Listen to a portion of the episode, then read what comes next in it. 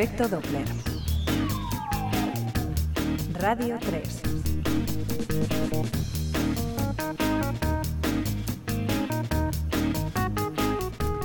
Hola, ¿qué tal? Todas las noches son noches de libros en efecto Doppler, pero el pasado 22 de abril realizamos un programa especial desde el espacio La Maliciosa de Traficantes de Sueños en Madrid en la noche de los libros. Es el contenido que os ofrecemos hoy, programa que comenzamos entonces citando a la gran Cristina Peri Rossi, Premio Cervantes 2021 y así arrancamos hoy. Mi casa es la escritura. Mi casa es la escritura sus salones, sus rellanos, sus altillos, sus puertas que se abren a otras puertas, sus pasillos que conducen a recámaras llenas de espejos donde yacer con la única compañía que no falla, las palabras. las palabras de ella que son muchas veces aullido y las palabras que en los libros, en estos espacios, son siempre posibilidad más que mercancía. Y entrar en la librería de la maliciosa, la verdad es que es algo especial porque hay que atravesar un mural de la artista urbana Bastardilla y hay un poco la sensación de traspasar un espejo, acceder a este espacio que también es performativo, es como acceder a otro mundo. Y bueno, no estoy sola, soy Esther Ferrero, este es mi compañero Alberto Nanclares, colaborador de Efecto Doppler, que siempre nos hace mirar la ciudad eh, bueno, pues como lo que somos vecinos y vecinas, que tenemos derecho a la ciudad. Y cuéntanos, Alberto, ¿quiénes van a estar aquí con nosotros esta tarde? Este lugar, en este lugar soñado, deseado durante muchísimo tiempo, ¿no? El Ateneo La Maliciosa, tenemos aquí las mejores vecinas posibles, ¿no? Y como está muy cerca de mi casa, pues he dicho, voy a bajar con Esther y hacemos el programa juntos. Hoy tenemos además un cartelón de gente, como siempre en efecto Doppler, que de alguna manera nos abre puertas a lugares que están ahí, pero que si no te invitan no las vas a conocer. Como un poco la maliciosa, ¿no? Uno camina por Arganzuela, por este triángulo de las Bermudas eh, que está hipergentrificándose a una velocidad bestial pero que está lleno de cosas, de joyas, como La Maliciosa, sí. como el espacio de conciencia afro, que viene Moja Jereu a hablar de él, y el espacio de la parcería, que vienen Carolina Bustamante y Johan Posada a hablar de él, y que tenemos también dos editoras, como no, Sol Salama y Carolina Pablaza, como siempre los libros en efecto Doppler tan importantes, y empezamos la sesión con Elías Taño y Mónica Ojeda, dos autoras que también yo creo que dan un lustre a este lugar que por otro lado es difícilmente superable porque está nuevecito, crujiente, precioso, luminoso. Sí, luego tú que sabes tanto de esta arquitectura, Alberto, también nos cuentas un poco cómo ha sido claro, sí, sí. la creación de este, este milagro, lugar. Este milagro. Vivimos ahora mismo un milagro, en un es milagro. un milagro total. Bueno, pues eh, queremos dar las gracias a este espacio por acogernos en especial a Rocío Lanchares, escritora, librera y hacedora de cosas, deshacedora de nudos, que es maravillosa, Viviana Chalmeta y a toda la familia de traficantes, también a Daniel García, que es el productor de Radio 3, y por supuesto a Patricia Aranguren, que está allí en la parte técnica controlándolo todo. Un aplauso para dar un poquito de calorcito. Y vamos a comenzar, como decía Alberto, con Mónica Ojeda, escritora y dibujante Elías Taño. Bueno, pues eh, seguramente ya muchos los conocéis, pero voy a hacer una breve presentación. Mónica es autora de novelas como Nefrando, Mandíbula, Cuentos, Las Voladoras, Poesía, Historia de la Leche. Esa escritura que nos recuerda por qué nos gusta leer, la sorpresa de encontrar recursos expresivos nuevos porque son realmente muchas veces arrolladores, explora todas las costuras del miedo, te lleva a lugares donde no quieres mirar, te lleva a espacios oscuros, rompe tabúes y la verdad es que no puedes dejar de, de leerla atrapada en esas atmósferas. Muchísimas gracias, Mónica, por estar aquí. Que gracias. Elías Taños, ilustrador, diseñador gráfico, muralista, muy reconocido por su compromiso político, podríamos decir que saltó de la calle a los museos y también ha fundado un grupo de teatro político a tiro hecho y ha publicado un montón de libros, algunos autoeditados, por ejemplo, Delitos de papel, Rayas en los muros, Dios, Patria, Fueros y Alsasu, o el que tenemos aquí esta noche, Garafía, que edita La Oveja Roja. Pues muchísimas gracias también a ti, Elias. Gracias a ustedes por la invitación. Bueno, pues ahora que se entrega Cervantes a, Cristina Peri Rossi, aunque ella no ha podido asistir a recoger ese premio, buscando referencias suyas, encontré una cita que decía que una escritora debe sentirse incómoda para, para, escribir. Yo no sé si esto os apela, Mónica, vamos a empezar contigo. Si la incomodidad tiene que ver con el impulso de empezar a escribir y si buscas también cierta incomodidad ¿no? en, en las lectoras y en los lectores. Qué pregunta. Empezamos fuerte. Una pregunta muy difícil. Em, a ver, yo, yo, creo que sin duda alguna escribir es un ejercicio de poner en crisis cosas, ¿no? Y la palabra crisis igual siempre nos viene a la mente cosas como súper negativas, ¿no? Pensamos en crisis y pensamos en cosas que se destruyen, que se caen pero crisis en realidad remite a la idea de separar algo para analizarlo, ¿no? Y de hecho, si pensamos en los momentos de crisis, son momentos de efervescencia de pensamiento, porque hay que realmente, por la urgencia y la necesidad, es necesario de repente poner sobre la mesa determinadas cosas, tomar decisiones, elegir, pensar, eh, reformular lugares que de repente se han quedado añejos o se han quedado como en un lugar estancado que no producen nada. Sí. Y creo que escribir es estar haciendo eso constantemente con el lenguaje, es ponerlo en crisis. Entonces creo que mm, sí, en ese sentido sí, estoy de acuerdo con que te pones en un lugar incómodo, te pones en un lugar en donde los cimientos están constantemente tambaleándose, pero también con la idea de construir algo nuevo. O sea, no es, no es tambalear por tambalear, tambaleas porque eh, eh, esa base sólida ya no te sirve y necesitas otra cosa. Y esa otra cosa a veces no lo sabes y te abocas a lo desconocido, pero la idea es construir, hacer crecer algo. Qué bueno. Elías, la misma pregunta para ti. Eh, yo eh, creo que dibujo y, cuando escribo cómics y hago fanzines y tal, eh, también es a partir de esta incomodidad, pero la siento como una incomodidad artificial porque yo siento que este mundo ultracapitalista me incomoda. Me incomoda, me interpele, me hace estar mal, me hace tener ansiedad, me hace no llegar al final de mes, me hace reaccionar ante la xenofobia, ante el racismo, ante el fascismo, ante una serie de, estímulos negativos. Eh, y mi tabla de salvación, digamos, esa incomodidad la salvo a través de salir a la calle a pintar, a través de eh, dibujar cómics o eh, construir historias que ejerzan un poco o cuestionen las relaciones de poder que nos manejamos dentro de este sistema económico criminal que es el capitalismo cada uno con vuestros recursos expresivos es verdad que vais un poco como buscando los, los, límites, ¿no? O cierta provocación. La tuya, Mónica, lo cierto es que es una escritura, yo diría, de búsqueda incansable. Yo antes decía el gustazo de leer cuando te causa esa, esa sorpresa, ¿no? Y mm, bueno, em, buscando siempre atmósferas eh, muy extrañas, muy hermosas, muy opresivas. Eh, háblanos de, tu relación con, con, la palabra y con la escritura. Es como decía Cristina Peri Rossi, casa, la escritura es casa.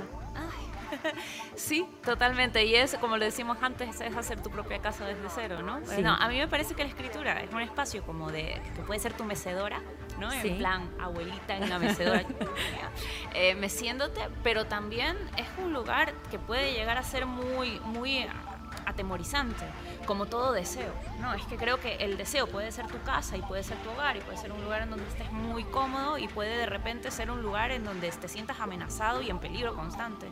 Y creo que la escritura tiene esa especie de adrenalina y, o por lo menos yo lo vivo desde ese lugar. Sé que escritor, muchas escritoras lo viven desde lugares muy distintos, pero para mí sí significa esa, esa adrenalina em, en la que de repente me vuelco y me atrevo a estar solamente cuando estoy escribiendo. Y luego en el resto de mi vida soy súper cobarde, la adrenalina no me va, así como no, pero allí sí, y, sí que me llevo mentalmente y emocionalmente a unos espacios límites que me permiten de una u otra manera de repente pensar en cosas como tú acabas de mencionar cosas que, están en, que evitan el contraste. Eh, por un lado, lo bello, lo tierno eh, existe y luego por otro lado también existe los lugares más tenebrosos o, de las tinieblas, de, las tinieblas interiores, como diría Pascal Quignard, ¿no? O sea, lo, lo de dentro, ¿no? Lo que puede ser como complejo y y que necesita de matices, ¿no? Y creo que la escritura es bella y es interesante por eso, porque te permite de repente abordar esas zonas en que, el, discurso normal en el que estamos envueltos no permea, ¿no? Como que no entra, ¿no? También escribes poesía, pero poesía hay permanentemente en tu prosa, en tus citas. Por ejemplo, Las voladoras se inicia con dos citas, un verso de Raúl Zurita. Miren así las huecas cordilleras, los Andes, son hoyos del horizonte. Bueno, ese mm, paisaje andino es la atmósfera de, muchos de los, de los, de los cuentos de, de, las voladoras, no, no de todos, pero eso ha hecho que te etiqueten con esto del nuevo gótico andino, pues recurridas a una, a una tradición eh, y también a una oralidad. ¿Cómo te sientes con estas etiquetas? No sé si te incomodan, porque a ti también te gustan las experimentaciones de espacios híbridos no, no me siento incómoda con ello siempre y cuando se, se, diga que este libro lo es, ¿no? Yo no me comprometo a escribir para siempre gótico andino, ¿Sí? porque qué aburrido, me mato mañana, eh, ni me comprometo a escribir para siempre nada, ni siquiera escribir para siempre, porque tampoco lo sé, en algún momento pues me, da la chiripiolca, como diría, ¿no? El, el, chavo, creo que es el chavo el que dice esto, el chavo del 8, que le da la chiripiolca y ya no escribo, porque a lo mejor ya no quiero escribir, no, no es algo en lo que me siento atada, pero pero sí entiendo que las voladoras sí fue un ejercicio voluntario de pensar, así como existe el miedo, eh, con eh, digamos, pensado a través de la literatura de determinadas geografías, de pensar cómo es el miedo geográficamente habitado en los Andes. Porque cuando hablamos de los miedos, por supuesto, el miedo es alguna experiencia humana y eh, es común y todos vivimos los mismos miedos en realidad, ¿vale? Pero los vestimos o los revestimos de mitologías y de símbolos muy distintos. Y cada espacio geográfico tiene su historicidad, su mitología em, y por lo tanto sus miedos acuciantes distintos.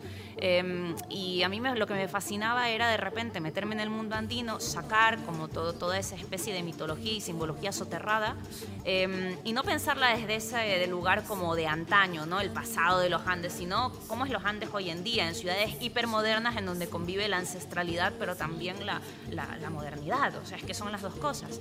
Y al final eh, los miedos mm, tienen una raíz en donde todos podemos sentirnos conectados, pero luego en realidad varía la forma en la que los contamos. Y en eso, eso fue muy apasionante. Entonces, si entendemos el gótico andino como eso... Apasionante también cómo, cómo, cómo, conecta, ¿no? Cómo resuena con, bueno, pues por ejemplo, con, con las lectoras aquí en, en, nuestro país. ¿Eso te ha sorprendido? Eh, en realidad, en el fondo no, porque mm, yo, siento que, por ejemplo, los cuentos de las voladoras muchos van sobre casos de, de violencia hacia el cuerpo de mujeres, ¿no? La mayoría de los cuentos van, van sobre eso. Entonces, a lo mejor para aquí, aquí suena muy extraño o muy lejano, tampoco tanto, pero entender por, por cómo, por cómo eh, se manejan pues, la información de hoy en día, pero pero a lo mejor aquí es muy extraño que yo hable en un cuento de una mujer que hace abortos en la clandestinidad y tal, ¿no? En Ecuador es que no es legal el aborto, ¿no? Pues a lo mejor aquí como es legal, pero aquí también hay trabas con el tema del aborto todavía, hoy en día incluso siendo legal. Entonces creo que igual le resuena a las mujeres un cuento como Sangre Coagulada aquí.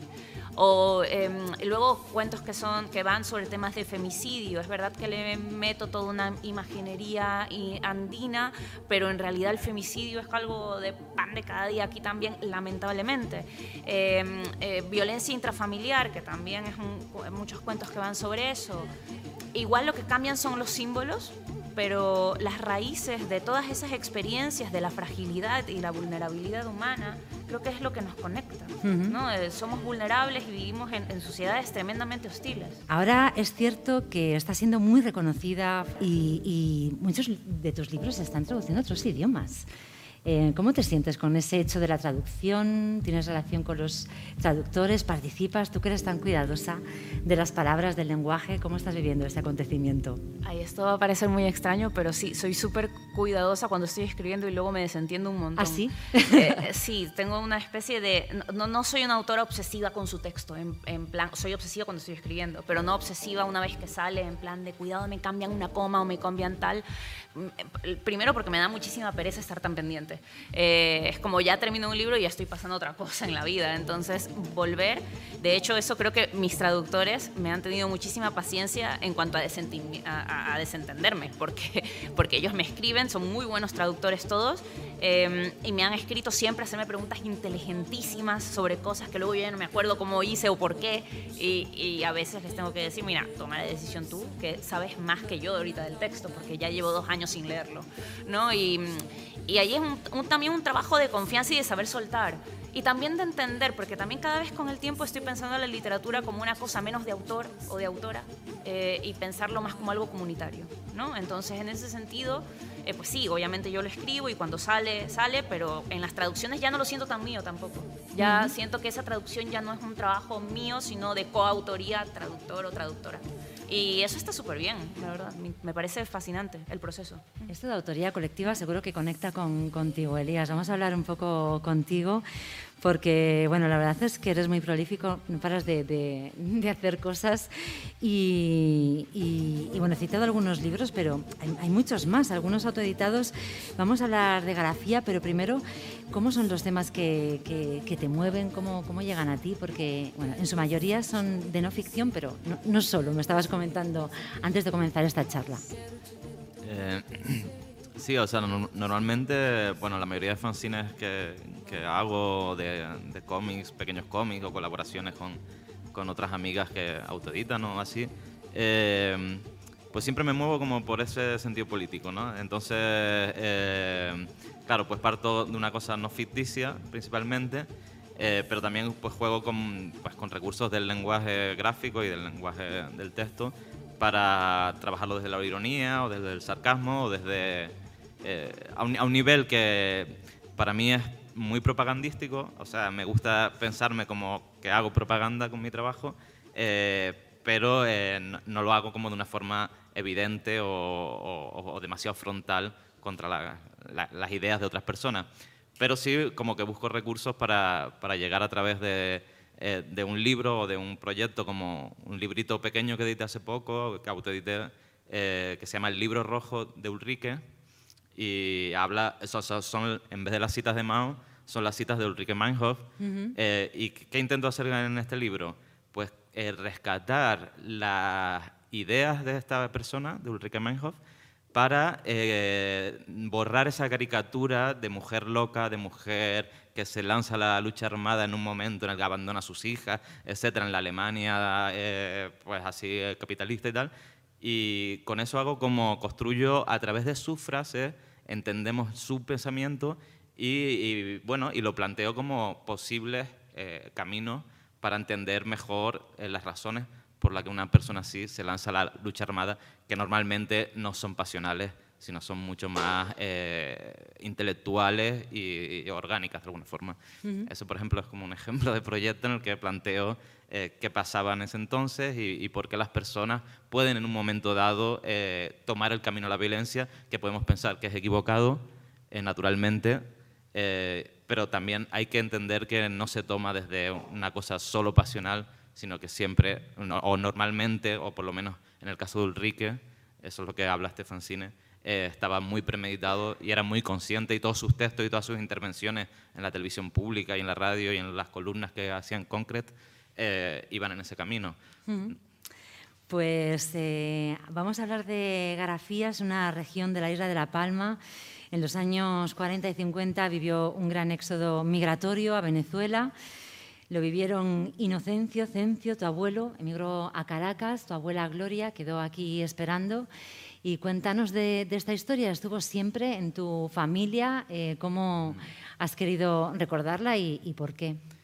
Eh, bueno, pues sí, yo. Fíjate que la, el, el, el, primer estímulo que me vino cuando quise contar esta historia de la migración sí. fue una, un recorte de prensa de la época de, de Caracas en la que decía 160 inmigrantes ilegales canarios llegan a Venezuela.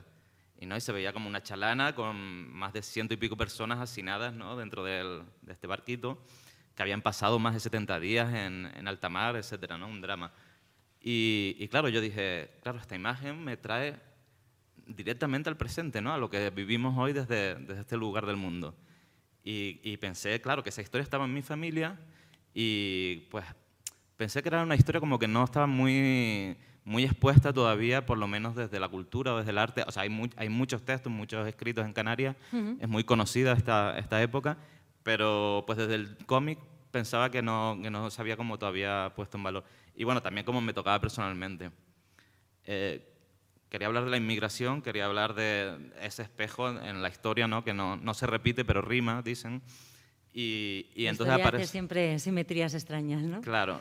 Y en ese, y en ese momento aparece, eh, gracias a mi madre sobre todo, aparece, claro, una historia que no estaba presente en casa, que nos hablaba, pero era que había pasado con mi abuela, ¿no? Que había pasado con mi abuelo, con todas esas mujeres en el medio rural canario, eh, estamos hablando de finales de los 40, de principios de los 50, eh, de miseria, de plagas, de, de hambruna, y como esas mujeres, cuando en esa época la población de la isla de La Palma pasó a ser, o sea, una cuarta parte, los hombres que quedaban en la isla era una cuarta parte del, del, total. Es decir, que la isla prácticamente se gestionó durante todos esos años a través de una comunidad muy grande de mujeres en la que funcionaba el trueque, la crianza colectiva, o sea, una serie, el trabajo en el campo era compartido, etc. Y bueno, pues esa historia sí que no estaba en, la historia familiar tan presente. Tan presente como la otra fue, que fue como un ejercicio pues, de justicia también con el pasado y de recuperación de la memoria histórica reciente de Canarias que creo que es muy común a, la que puede haber sido en muchas partes del mundo, ¿no? Pues sí, de hecho son como dos relatos en, en, paralelo, ¿no? Los que se van y los que, los que quedan esperando. Hay una frase tremenda que dice, no tenemos miedo a la soledad, sino a la necesidad, dice Gloria en una viñeta, pero es cierto que en esa, en esa viñeta y también en la que, en la que abre este eh, relato, bueno, pues se ve ese puerto desde el que partían los, los, barcos, pero bueno, es un gran acantilado que de alguna manera pues puede recordar a cualquier otro puerto o, lugar de la costa, ¿no? Desde donde están saliendo en este momento, imagino que también ese paralelismo ¿no? con, con la actualidad te, te interesaba.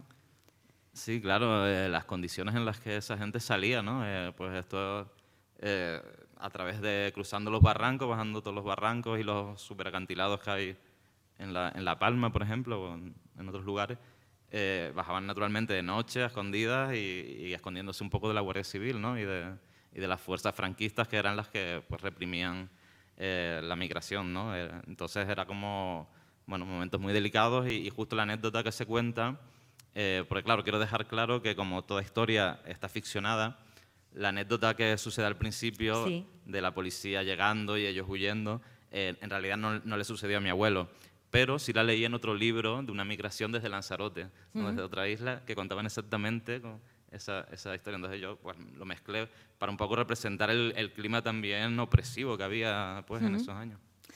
Es muy curiosa, la verdad, la cita con la que se abre de Fidel Castro, que decía que el canario era el más humilde de los migrantes, siendo como somos isleños los cubanos, jamás nos hemos dado ese título porque los isleños, los isleños del mundo eran los canarios, y eso da cuenta de, la pobreza y, y, necesidad que les arrasaba, como arrasa también a tantas personas hoy en día. Vamos a hablar de tus dibujos, de tu trazo, de la robustez de las figuras, los colores planos, porque aparte yo creo que son bastante diferentes en los libros y en los murales, ¿no? Háblanos de, tus influencias. Bueno, eh, son muchísimas, innumerables, así como... Pues algunas. Algunas de ellas, o sea, desde luego como todo el movimiento muralista mexicano, de Sequeiros, de, Orozco, de, Rivera, eh, pero también, por ejemplo, mucho de Guayasamín, también, y, y hay un referente muy importante para mí, que es eh, la Brigada Ramona Parra de Chile, eh, que bueno, era, un movimiento perteneciente al Partido Comunista que lo que hacían era salir a las calles de, Santiago y del país y, bueno, colectivizaban la creación. Es decir, el, artista llegaba al muro, dibujaba con un lápiz todo, todo el mural y entonces eran campesinos y proletarios los que, cada uno con un color en la mano, rellenaban todas esas figuras, para finalmente el artista volver con su pincel negro el mismo trazo, es un trazo muy parecido al que yo utilizo, para definir todos los contornos y de pronto aparece el dibujo. Esto se siguió haciendo después durante la dictadura y fue una forma un poco eh, de colectivizar y de hacer un trabajo político, eh, bueno, en un sentido así como muy marxista, ¿no? de, la, de la creación y de la implicación de, de la comunidad.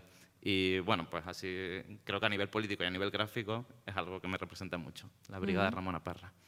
Y los colores planos, en la mayoría de los casos. Sí, siempre, esa austeridad también en el, en el, uso de la técnica, ¿no? Como también es una limitación, ¿eh? no, es que yo sepa hacer otra cosa. Entonces, eh, yo digo también muchas veces que eh, pues nuestras limitaciones son también nuestras ventajas, ¿no? Qué humildes sois los dos. Qué gusto, ha sido un placer. Muchísimas gracias. Elías Taño, Mónica Ojeda. Efecto Doppler, en Radio 3. El baile del vivo no lo sé bailar, que si lo supiera ya estuviera ya. Arriba, arriba, flor de las flores, que yo me muero por tus amores. Arriba, arriba y arriba iremos,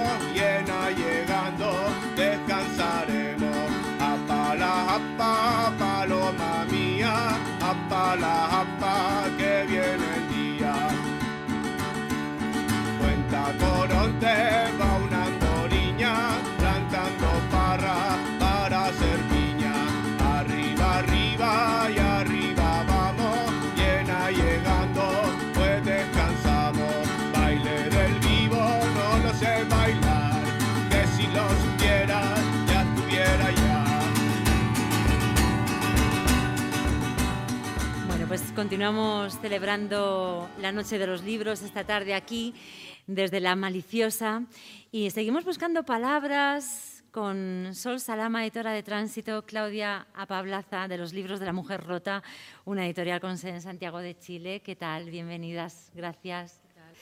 Bueno, pues ayer entrevisté a Mauro Libertela con su libro Un futuro anterior. Es una novela con notas autobiográficas que descubre un tabú, el de la sentimentalidad desde la mirada masculina. Y decía que lo más interesante que se estaba haciendo en este momento era la literatura escrita por mujeres y que autores como él o como Zambra son efectos colaterales de esta, de esta mirada. ¿Qué os parece esto? ¿El canon está cambiando al final?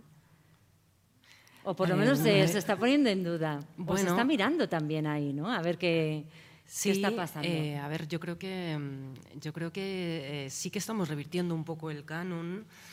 Al menos estamos eh, muchas, desde muchos ámbitos del mundo literario, eh, combatiéndolo y, y- y peleando porque, porque cambie, ¿no? Luego también eh, yo coincido con él, también me parece que lo más interesante ahora mismo que se está haciendo desde hace mucho eh, es la escritura que están escribiendo las mujeres. Eh, pero bueno, también supongo que habrá que, mirar qué, cano, qué canon construimos, ¿no? Habrá que también prestar atención a cómo revertimos ese canon eh, y qué tipo de, de- personas entran en, ese nuevo orden establecido, que, es una cosa horrible, ¿no? Lo del establishment, pero bueno, que, no entren solo cierto tipo de mujeres que lo, que lo van a tener siempre más fácil, sino pues, pues que re- realmente creemos un canon... mm, pues diverso, plural y transversal, eso sí que es muy difícil, ¿no? No vale cualquier cosa, no sé. Claudia. Sí. Bueno, también agradezco la invitación. Y, y bueno, como partiste con Mauro Libertera, Libertela, eh, de verdad es un autor que me gusta mucho. Eh, él publicó su libro, mi, padre, mi libro enterrado. Mi libro enterrado. Sí, que me encanta. Pensé que se había publicado acá, pero al parecer vino, vino con otro en promoción. En relación a, Ya están cogiendo ideas. Sí. Em, en relación al canon, eh, creo que sí, yo creo que el canon está... Bueno, no sé si podríamos decir que el canon Sí, está cambiando. igual no es la palabra que tenía No que sé haber si es la palabra específica. Pero es verdad que siempre se hablaba de que las mujeres, la escritura de las mujeres no encajaba en el canon, Sí. ¿no? Por eso lo utilizaba. Porque igual el canon igual, finalmente es una palabra que uno la puede evaluar como años después, 50, 50 años después, 30 años después, se empieza a hablar del canon, hace, qué pasó eh, hace 50 años, etcétera. Entonces, pero sí evidentemente hoy hay un movimiento de escritoras, de editoras chilenas, latinoamericanas, españolas, mexicanas, que está con mucha fuerza, apoyadas por muchos movimientos también feministas. Eh, no estamos solas, evidentemente, en este movimiento, ¿cierto? Venimos apoyadas por un movimiento cultural, político muy importante. eh, y creo que desde ahí se está construyendo una nueva forma de escritura, una libertad de escritura que tenemos las mujeres que antes no teníamos, porque antes teníamos que escribir de una forma específica para entrar en las editoriales, para entrar en ciertos circuitos literarios, para poder publicar. O sea, si antes no, no escribías como Bolaño o no escribías como eh, Vargas Llosa, o sea, nadie te iba a publicar. Hoy en día sí, uno puede revisar los distintos catálogos de, las distintas editoriales, incluso Tránsito, por ejemplo, eh, en que lees una autora y de verdad te, te, conmueve la libertad de escritura que tienen hoy las mujeres. Entonces, esto sí, en 10, 20, 30 años más podríamos hablar de un canon, eh, pero por lo menos ahora estamos hablando de un movimiento, creo, que un movimiento que tiene mucha fuerza, eh, que esperamos que no sea una ola, evidentemente, porque cuando uno ocupa la palabra ola es algo que va y viene, es cierto y que, y que, además parece que se, que se, pusieron a escribir hace cinco años, ¿no? Todas corriendo, cuando en verdad, ola, cuando en verdad ha sido una mirada del mundo editorial que de repente se ha fijado en algo que no, que, hasta entonces, pues a lo mejor se pues se menospreciaba un poco como siempre, se dejaba en el margen y la cosa es que, que, de repente se vio lo comercial ¿no? y la explosión de eso, pero ellas han estado escribiendo siempre, obviamente. Sí, entonces creo que ahí, eh, más que el canon, yo creo que hay un movimiento importante de autoras y de editoras, mujeres, eh, que está rompiendo con fuerza y, y se va a quedar, yo creo con las temáticas, con, yo creo que todas vienen muy unidas, ¿no? Por las temáticas, por, por, por, miradas, por sensibilidades, o sea, todas comparten mucho también eh, un concepto de, de, su obra que es eh, inseparable también de compromisos sociales y, políticos y eso, eso hermana a, a, a, pues a todas las escritoras de Latinoamérica y más allá, ¿no? Mm. Pues em, Sol, mm, háblanos un poco de, tránsito porque tiene poco tiempo de recorrido, pero la verdad es que eh, ya es, es, un lugar al, que, eh, al, que, ir. ¿Cómo, ¿Cómo te sientes? Qué bonito eso de que tránsito es un lugar, cuando en verdad la palabra es lo contrario. Sí, bueno, es verdad, pero es una referencia. ¿no? Sí, me ha encantado, me ha encantado. Eh, pues tránsito... Fíjate que ahora cuando me doy cuando pienso en cuando eh, comencé a finales de 2018 con la azotea de Fernanda Trías, eh, me doy cuenta de que empecé como una loca. O sea, quiero decir, pensaba que me iba a ir bien.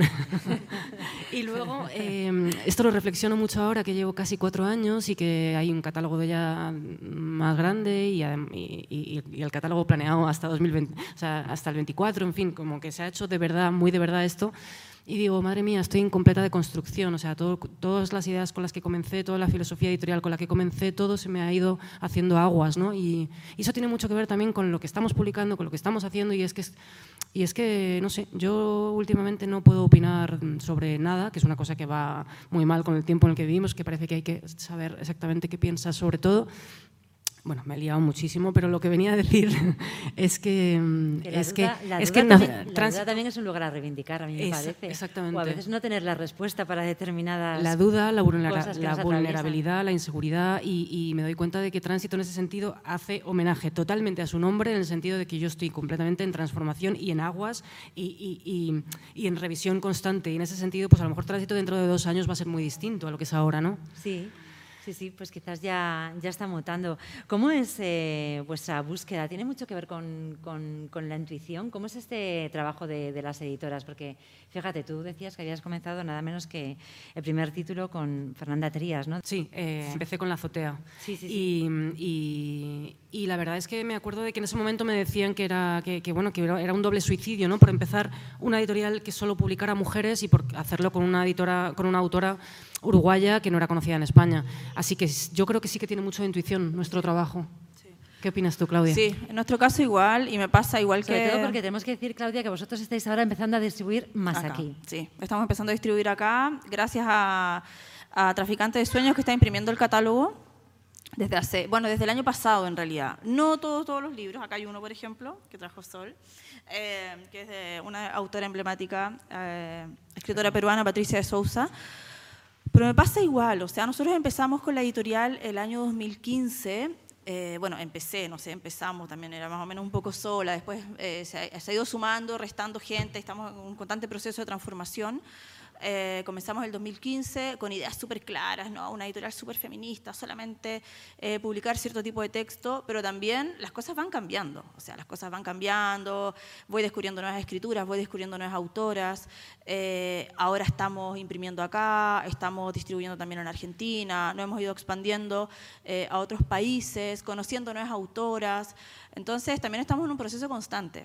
Este año que estamos acá, estamos con muchas menos publicaciones, o sea, este año vamos a publicar tres libros, eh, y en algunos años estuvimos como con 12, 13 libros, entonces... ¡Qué locura! Sí, también depende de muchas... Bueno, también tuvimos la pandemia, nosotros tuvimos el estallido social en Chile, después se vino la pandemia, eh, recién estamos saliendo de la pandemia, entonces durante esos dos años también hubo un proceso distinto, montamos un club de lectura que nos funcionó súper bien, eh, un club de suscripciones, eh, y ahí tuvimos la posibilidad de publicar mucho más con este club que nos estaba, bueno, un conjunto de gente que finalmente también apoya tu proyecto, porque también uno no está sola, o sea, nosotras nos debemos a los lectores, eh, a quien apoya nuestro proyecto, que es lo más importante, y también obviamente a las autoras que han aceptado publicar y ser parte de nuestro catálogo.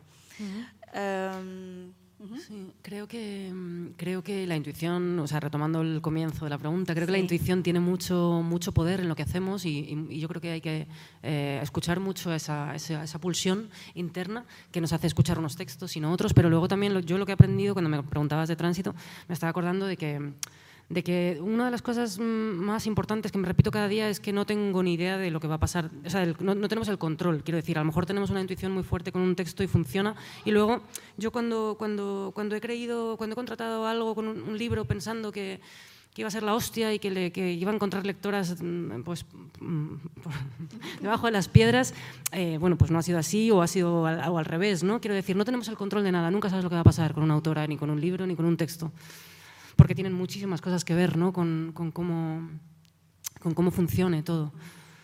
Lo que está claro es que estas, estas redes eh, también han hecho que durante la pandemia, eh, pues no solamente las editoriales, la venta de libros haya ido más, sino al contrario, la gente ha leído más. Para terminar, ¿cómo afrontáis esta idea del libro, la feria del libro? ¿Os da terror después de otra feria del libro tan, tan cerca? Em, eh, Claudia. Sí, bueno, nosotros particularmente no vamos a estar en la feria como editorial, sino que nuestros libros van a estar con Traficantes de Sueños. Em, pero obviamente volver a la presencialidad es todo un proceso también. O sea, ahora que yo le decía, ahora, oh, estamos acá sin mascarilla, como que no lo puedo creer. ¿eh? Es rarísimo. Sí, no lo hemos dicho. Como que es, el primer acto que estoy sin mascarilla. Sí, yo también, yo también. Es el primer acto. Entonces, eh, ahora empezar también. La gente tiene cara, sí tiene. cara, sonrisas. Nos podemos reconocer, nos podemos reír. Em, pero otra cosa que me, se me quedó, que me, gustaría mencionarlo también, es que entre las mismas editoras también hay muchas redes. O sea, con Sol, por ejemplo, compartimos autoras. Tenemos sí. Arelis Uribe, por ejemplo. Y así también Arelis ha sido publicada en otras editoriales. Eh, no sé, por ejemplo, nosotros compartimos con eh, la editorial de Jasmina Barrera em, la publicación de los eufemismos de Ana Negri. Entonces también se han generado muchas redes entre distintas editoras a nivel latinoamericano, eh, hispanoamericano. Entonces eso también es súper importante porque mm, nos estamos leyendo, estamos leyendo lo que se está publicando por acá gracias a, otras editoras que también han apostado por, por nuevas autoras. Y, nos estamos leyendo y echando una mano en momentos en los que pues, las pequeñas tenemos cada vez más problemas, ¿no? como ahora la crisis del papel. Que, la crisis del papel ha sido uno de los grandes temas ahora. y, está siendo, o sea, el, desabastecimiento que hace que, que hace que, que, bueno, que haya subido el precio pues más de un 30%, ¿no? y, que, y que al final mm, a mí me plantea cada día la, la cosa de, bueno, pongo el libro un euro y medio más caro, es que la gente no tiene la gente no tiene el poder adquisitivo suficiente como para pagar dos euros más por un libro. Entonces, al final lo vamos a subir un poco porque si no, no podemos pagar a la imprenta, pero, pero eso va a hacer que, que haya menos ventas. sí. Entonces, bueno, es una cosa de, bueno, nos vamos a estrellar, más o menos. no sabemos cuándo, ni cuánto, ni cómo, pero como siempre sobrevivimos. Pues hasta el precipicio final. Ha sido un placer, Sol Salama y Claudia Apaulaza. Muchísimas gracias. Muchas gracias. Muchas gracias. Muchas gracias. Y seguiremos Claro leyendo. Gracias. Efecto Doppler. Ajá. Radio 3. Bueno, pues seguimos celebrando esta noche de los libros o esta tarde de los libros en este espacio de la maliciosa sede de traficantes de sueño, de sueños, de ecologistas en acción. Y bueno, tenemos ahora sentados en la mesa a los espacios vecinos y como ya he hablado mucho, es el momento de que le dé paso a Alberto Nanclares, que además él sabe mucho de, construir la ciudad. En realidad es lo que más le, mueve, lo que más le, inquieta. Alberto. Yo de leer libros, sabes que, yo de leer libros sabes que ando... Pero de leer espacios no, y veo aquí como un montón de fantasía, de sueños, de deseos, que hacía tiempo que no veía en espacios y mucho más tiempo que no veía un barrio, una escena que de repente va a eclosionar, que está eclosionando. Me encanta tener a tanta gente que se ha mudado a 3-4 cuadras, 3-4 manzanas y que, bueno, no nos contarán por qué han venido justamente a este barrio en este momento, a la ciudad. Yo creo que le hacían falta estos espacios, los espacios que dirigen, codirigen, cogestionan eh, la parcería aquí al ladito eh, Conciencia Afro cruzando la avenida y eh, en, persona Viviana Chalmeta de Traficantes de Sueños. Eh, lo primero de todo, dar la bienvenida a la anfitriona, que nos diga qué es esto, cuéntanos dónde estamos.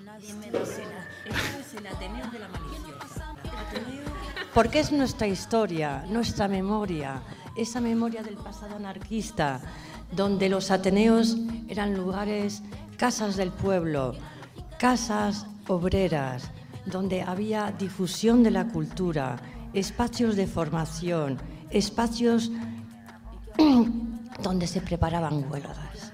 ¿Vale? Eso es un Ateneo.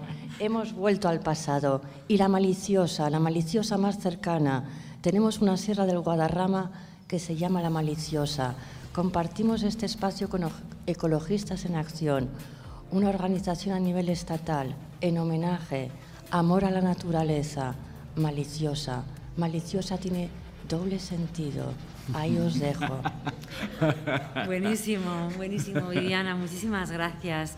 Vamos a seguir saludando a más invitados. Espacio Conciencia Afro Moja Jereu, que además le estamos robando el tiempo porque se está inaugurando precisamente esta tarde y te agradecemos un montón que estés aquí. Porque Estás llegando tarde por atendernos y te lo agradezco muchísimo, te lo agradecemos muchísimo. También vamos a presentar. Ahora vamos para allá, no te preocupes. sí, sí, luego, salimos todos para allá. A la parcería Centro Cultural de Experimentación y Documentación Artística Carolina Bustamante y Johan Posada. Muchísimas gracias a vosotros también. Pero bueno, gracias. Vamos a empezar con. Grandes.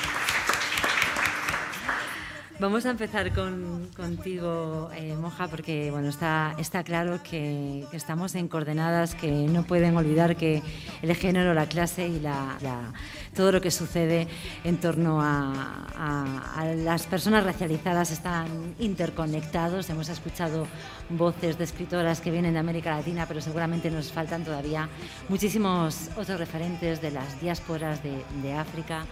Cuéntanos, ¿cuál es la filosofía de este espacio que estáis creando, Bueno, uno de los, o un par de lemas ¿no? que tenemos en, en Conciencia Afro son eh, lo afro está en el centro, porque siempre lo afro en la historia española siempre ha estado en los márgenes, siempre ha estado fuera de tanto de la educación como de lo social, de lo político. Em, yo qué sé, eh, la primera diputada negra en España fue en el año 2016. No es que los negros hubiéramos llegado a España en el año 2015, sino que hemos estado completamente excluidos. ¿no? Entonces, ponerlo afro en el centro, también eh, antes estábamos en Matadero, ahora estamos aquí en este, en, este barrio y yo creo que era un poco metafóricamente y literalmente ¿no? ponernos en el centro. Y luego, por otro lado, la idea de que el futuro es afro, ¿no? de no pensar que esto es algo que ha venido de hace 30, 40 años, sino que la realidad de la sociedad española es diversa, es plural y también lo vamos a mostrar desde este espacio cultural, político y social que es el nuevo espacio afro. Qué bueno, pues eh, es cierto que mm, eh, nos parece que nos faltan referentes y sabemos que nos faltan muchísimos referentes, pero por ejemplo recientemente cuando falleció Bell Hooks hablamos de cómo algunas perspectivas las debemos a, pensadoras como, como ella y precisamente los que primero comenzaron a publicarla aquí fueron traficantes de sueños que son los que recuperan y que traen todas estas voces. Por eso es tan interesante que ahora estéis compartiendo manzana, ¿no? Eh, ¿qué, está pasando en este, en este triángulo? ¿Qué es lo que puede pasar, Viviana Moja? Bueno, que hagamos relaciones, cooperación, alianzas extrañas, no pensables, y que entonces eso sea para fructificar, para abrir algo nuevo, Pienso que estas alianzas ya se venían dando desde mucho antes con Traficantes de Sueños y con muchos espacios ¿no? de por aquí cerca y creo que ahora tener un espacio propio, desde unos espacios propios desde los que conectar, fortifican eso ¿no? y que ya esto empezaba igual con unos libros, con unos actos, con presentaciones que se hacían en los espacios y ahora ya es dar ese siguiente paso. ¿no? Y bueno, eh, creo que la referencia de Bell Hooks además es muy buena ¿no? por cómo nos conecta desde la negritud, pero también desde el feminismo, desde muchos desde la poesía, desde muchos lugares ¿no? en los que nos podemos encontrar. ¿no? Y yo creo que eso es bonito, ¿no? porque al final también es lo que buscamos aquí, encontrarnos, compartir, crecer y luchar contra un sistema ¿no? Eh, tan injusto como el que vivimos. Y también una escritura de alguna manera sencilla, pero también partiendo desde lo biográfico que ahora es tan, tan, tan actual. Alberto. Claro, Johan, ¿qué tal? ¿Cómo estáis? Felices de estar aquí en, la, en el Ateneo La Maliciosa y nada, aquí con Caro. Claro, ustedes llevan trabajando bastante tiempo, nutriendo esta ciudad, echándole sal, y ya llevan con el espacio un tiempo más que Conciencia Afro, llevan como nueve meses. ¿Y qué tal? ¿Qué, qué, como qué supone venirse aquí al centro y, como decía Moja, ponerse en el centro y decir, che, aquí estamos? Eh, un sueño, sueño que veníamos veníamos fraguando durante lo que dices. Nosotros llevamos ya más de 10 años eh, dándole, eh, poniendo cuerpo, cuerpo y voz eh, nuestra en, en, el espacio público y, y, bueno, y de repente tener un espacio propio en el cual realmente como agenciar nuestras propias necesidades, nuestros deseos, nuestras voces, nuestras, sí, nuestro, nuestro sonido, pues em, es un sueño y es un reto enorme eh, sostenerlo, ¿no? Y, y, ahora se antoja como aún más eh, rico y emocionante al ver como lo que justamente comienza a ser este, este barrio, esta manzana, estos, estas posibles alianzas. Y una cosa hermosísima de este lugar y de los demás espacios es que han sido, no solamente son radicalmente autogestionados, no dependen de ningún tipo de institución ni ni pública ni privada, sino que además han sido autoconstruidos.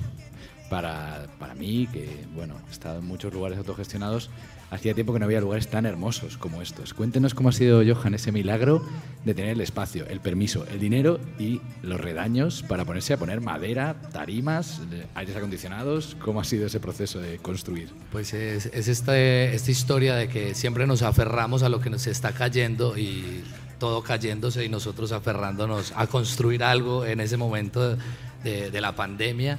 Y son muchas ganas, es, es, una apuesta personal, es una apuesta a largo plazo, es, es, como dice Caro, son nuestros sueños, nuestros cuerpos allí como queriendo habitar un espacio o proponer un espacio en la ciudad en donde habitaran todas nuestras propuestas. Como bien saben, pues la parcería está construida en diferentes comisiones. Tenemos una línea editorial, la, línea de arte experimenta, la línea de músicas y expresiones populares, infancia y familia, y estamos regadas en diferentes espacios en la ciudad, trabajando en el Reina Sofía, en el Matadero, en las casas ocupas, en los espacios abandonados, en los garitos, en la noche, en el día. Y, y ya fue como, hey, ponemos todo este saber que tenemos en la ciudad eh, lo ponemos en un sitio y desde ahí proponemos como nuestra programación y además eh, como que trabajamos con otros colectivos afines y otras comunidades que ya nos estaban buscando para que les ayudáramos o para que les programáramos. Entonces fue como, como una suma de muchas cosas y, y, el, y estábamos en un proyecto muy pequeño y era como, vamos a seguir manteniendo este proyecto pequeño o crecemos.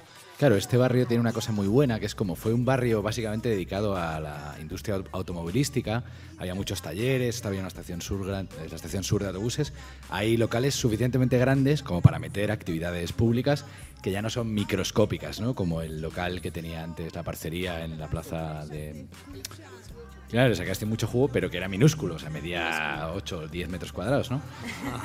claro, o sea, así era, usabais mucha calle. Pero claro, estos lugares de tamaño medio son, son una fantasía para, para toda la ciudadanía, digamos, ¿no? Como que es difícil conseguir que estos espacios salgan adelante siendo cualquier cosa. Pero vosotros además planteáis una cosa que cambia radicalmente la cultura que había en este barrio. Hasta aquí había salas de teatro, ha habido varias salas de teatro por estas mismas calles, Martín de Vargas, Peñuelas, etc. Todos vuestros espacios proponen una relación más igualitaria entre espectador y creador. ¿no? ¿Cómo funciona esto de que cualquiera puede hacer este acto? No hace falta que sea el organizador. Es un, es un reto, ¿no? O sea, primero era para, muy importante para nosotros estar en esta zona. Desde el momento en que decidimos tener un local, queríamos que fuera en el entorno de Lavapiés, ¿no? Como bien eh, la mayoría de la gente que vive en Madrid sabe, pues hay una fuerte presencia de comunidad negra y nos parecía muy simbólico por eso y también por la conexión que hay con el sur de Madrid, ¿no? Localidades en las que hay fuerte presencia afro. Entonces nos parecía importante estar aquí. Luego resultó que, que nos sumamos a ese eje del bien, ¿no? Que escribía Gabriela Wiener en el diario.es con el Ateneo y con la parcería.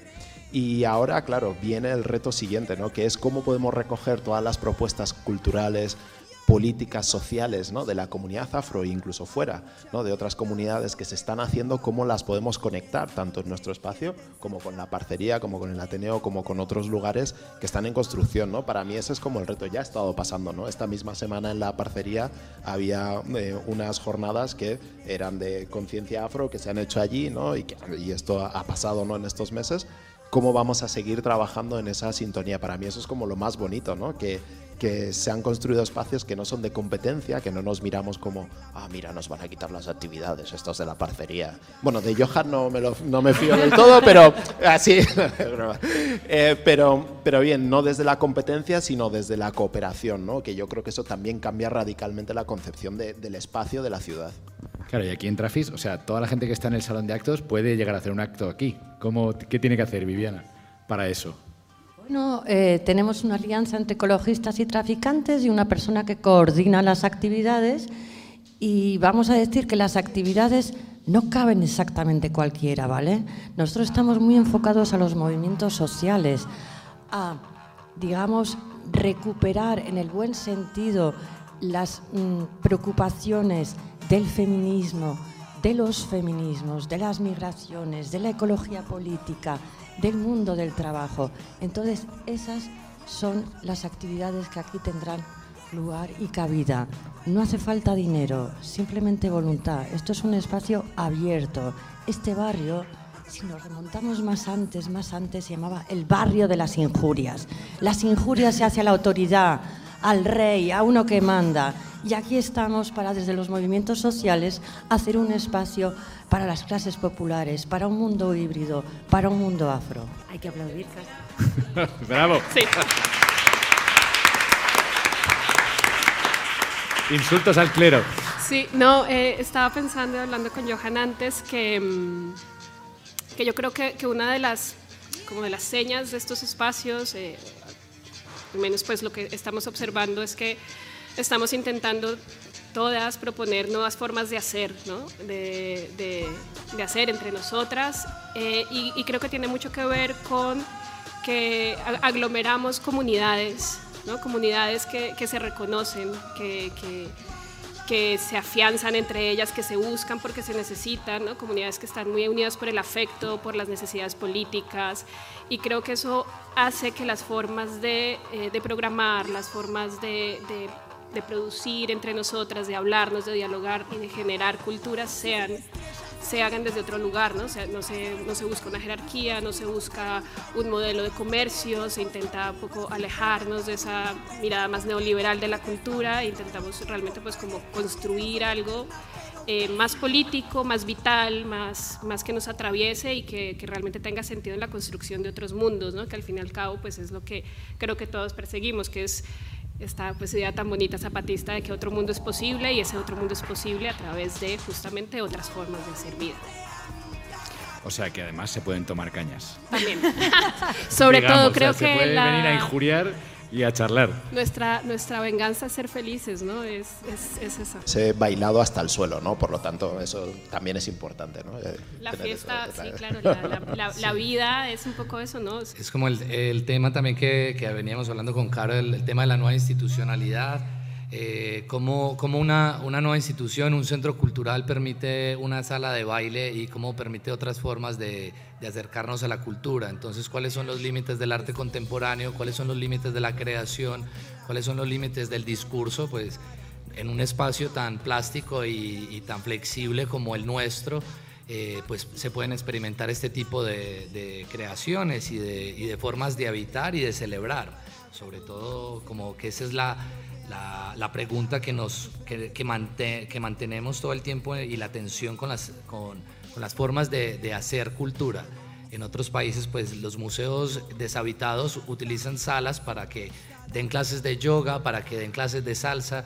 Nosotros lo venimos haciendo de, de una forma, pues, claro, acomodándonos en unas salas polivalentes que son mucho más pequeñas que la maliciosa, pero que están llenas de, todo, de, toda, esa nueva, de toda esa necesidad que necesitan las instituciones más antiguas, ¿no? por decirlo así. Sí, esa, esa idea, ¿no? de que al final eh, uno ya no va a un lugar a consumir cultura, sino que va a crearla solo por estar con otro, ¿no? Y por tanto hay que darle la infraestructura donde esa celebración cultural, esa cultura colectiva se pueda dar sin tener que necesariamente disponer de un proyector o un parlante o un micro o un libro, ¿no? Simplemente por estar, Estar, juntos, ¿no? estar. A añadir, es que esto es súper importante, ¿no? Lo que nos hemos encontrado durante mucho tiempo dentro de la comunidad negra es que hay muchas propuestas súper interesantes, pero no, no acaban teniendo salida, ¿no? Eh, si ahora mismo nos paramos, ¿no? Incluso ahora hacemos un ejercicio, oye, ¿cuántas personas negras hemos visto en el Museo del Prado, ¿no? O cuántas personas negras hemos visto en un montón de instituciones culturales. No nos están diciendo en la puerta, no es prohibida la entrada a negros, pero en la práctica esa es la realidad, no estamos, ¿no? Entonces, bueno, de repente aquí tenemos este espacio, pero también la parcería y otros, en los cuales las comunidades que no hemos tenido acceso a distintos productos culturales, los tenemos, ¿no? Es complicado, ¿no? Buscar ese equilibrio con, em, con la sostenibilidad económica y todo eso, pero lo tenemos que intentar, ¿no? Y que tenemos que conseguir que estos modelos se repliquen, ¿no? En esas grandes instituciones que hasta ahora nos mantienen fuera. Eh, yo creo que es como todo el tema también de la autorrepresentación y como eh, cuáles son nuestros intereses con, eh, o, o hasta qué punto están saciados nuestros intereses con respecto a la programación de muchas instituciones. Pues no, no vamos al teatro muchas veces, no vamos a exposiciones, no nos interesa y no es que no, no nos interese, es que no estamos representadas. Pero eso Malvin Starling eh, llenando salas de teatro con una apuesta de baile, de danza contemporánea, pues una Gabriela Biener o otras obras, las latinas son llenando salas, pues sí nos interesa. Lo que pasa es que no estamos ahí. Nuestro acento es diferente y no cabemos por el color o por el acento, por más blanco que sea el, y el acento que tenga, es que no cabe porque el acento es diferente y es como usted no es de acá y eso nos lo hacen sentir.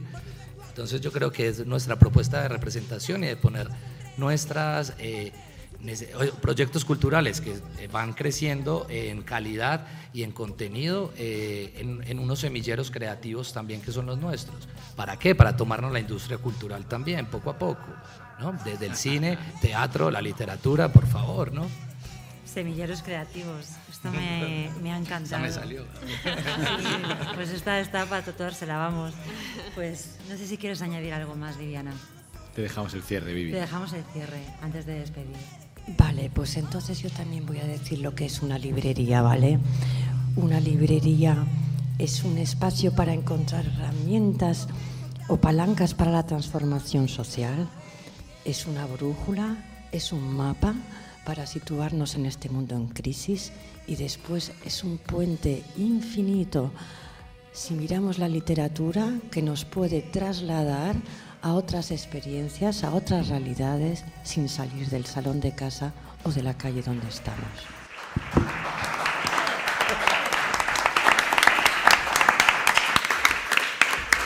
De esto. Ha sido un regalo. Muchísimas gracias a Moja Jereu, muchísimas gracias a Carolina Bustamante, a, Johan Posada, a Alberto Nanclares y a Viviana Chalmeta, también a Patricia, a Rocío y nada, hasta la próxima.